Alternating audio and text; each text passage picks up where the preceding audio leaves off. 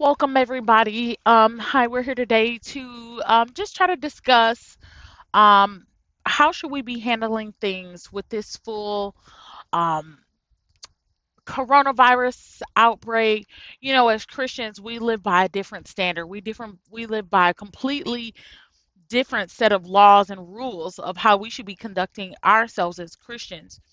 So uh, let's go ahead and get into this. Um, the first thing uh, we talk about it. Okay. Um, what is the coronavirus? Okay, so um, it's you know we know what viruses are. They're spread through human contact, and so um, whether or not it's real, um, which is uh, kind of been the topic of discussion, uh, whether or not it's real, you know, and so I can certainly attest to that.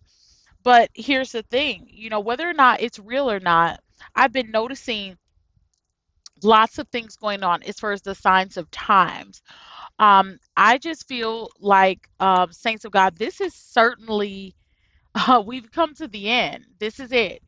Um, so, as the Bible says, get your house in order because we don't know the day nor the hour that the Son of God shall appear. I mean, we shall meet him in the air. Amen. So, we want to be ready. So, if this is a real thing, number one, we should we should be um, prepping prepping mentally spiritually, financially. Um, so we definitely should be pre- prepping our houses and things of that nature. Um, God tells us not to be ignorant, right? But He also does provide for us, okay? But you don't want to get so carried away with prepping um, physically, you know, around your house and things where you're not prepping your soul. Um, hey, do you have any unforgiveness in your heart? Are you um are you still backbiting? Are you gossiping? Are you still living in sin?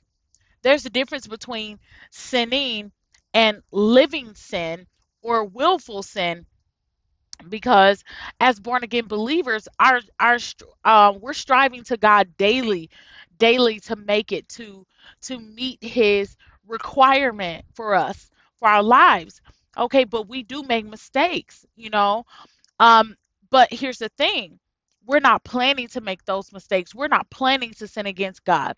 So once you realize, and that's why we should be repenting daily. Once you realize you have sinned against God, you should be falling on your face saying, Okay, God, I, I noticed that I messed up here. There's something I need to get right with you. And fix it with God. Repent, make it right. And that's what we should be doing. Um, because if two things can happen here. The Son of God appears in the air in all glorious majesty, and we're caught up together. That will be the perfect way we need that it needs to be, what we've all imagined since we become a born again believer in Jesus Christ, right? Okay. Um, what if you die and your soul is required tonight? Are you really ready? Are you ready? You know, because everybody thinks about the end uh, the end of times the appearance of jesus christ but there's many who did not has not made it to that appearance and who will not. But are you ready whether you do or you don't? Because once you once you uh once the uh spirit leaves your body judgment is set upon your soul so we need to live every day like it's our last. Every day every day. Seeking him for direction every day of our lives. Another thing you know how what type of turn is this going to bring us into economically? This whole coronavirus. So it's so deep because well, let's say a couple weeks ago i had a dream that um we weren't going to be able to have church services. And i'm like wow. And it was so deep where i'm like well how could this be? Because that would mean that we would have to be left behind. That's the tribulation. But now seeing the turn of events it doesn't seem so far-fetched because now they're trying to they're closing down everything uh saying okay yeah uh we're gonna close this down for such and such time to try to prevent the spread of this disease okay um also i'm seeing that they're now claiming they're now claiming that money could be the culprit in spreading um, this deadly virus.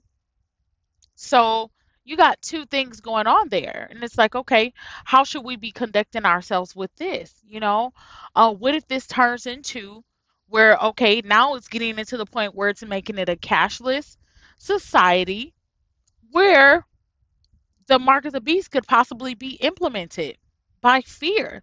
I was just discussing this uh, with my family members. Okay, so what if they tell you I'm, and if you think about it, the government at this point is in charge of everything our water supply, our energy, our um, monies, if it's going cashless, correct? Um, how are we going to be able, are we going to really be able to stand in truth when they tell us, tell us either you take this mark or you will not have any resources? What that's water. We're cutting all your supply. You won't be able to buy. You won't be able to sell because we're gonna freeze all your assets unless you take this mark. How are we? Are we gonna be able to truly survive? How are we gonna do that? You know, this that's something to really, really think about. The other night, and it's funny because this has really been something on my mind. You know, um, the other night, um, our power went out for about six hours, right? It was weird though. You know, we live in Wisconsin and there wasn't there wasn't um there was rain going on, okay, but there was no thunder, there wasn't flash flood warning, nothing of that caliber, okay? All of a sudden we just lost power and it wasn't just us, it was the entire block. But what was interesting, the street lights were still on. So I don't know how they pulled that one off, but there was a complete power outage for about 6 hours. And so that led me to believe like okay, a couple thoughts went through my mind like, okay, did Jesus is Jesus getting ready to appear in the sky? Um, what's about to happen? You know, um, and even you know when I start thinking about it after, where the, was the government testing something? But let let's look at how the scripture tells us what should we do? What should we be doing when we're seeing these things? The Bible says when you see all of things, all of these things happen, Look unto the sky because your redemption draweth nigh. Come on, your redemption. Are we ready to be redeemed by our holy God? Amen. I want us to all ponder on that. Are we ready? Are we truly, truly ready? Because it seems all good when you could just, you know, in church, you ready. You know, you done repented, you good, you you know you're doing such and such okay but outside of those you know that are you ready are you still going to be ready this is something to really really really um think about. It's really something to think about. So definitely ponder on that. Um do appreciate you guys uh tuning in today. Um it's definitely something very very very very real uh that we need to be in touch with. Well, guys, it was really, really great um, meeting with you guys today, and um, just be be also ready. Be ready because Jesus Christ is on his way back without a doubt that we know. All right, enjoy enjoy the rest of your day, saints of God.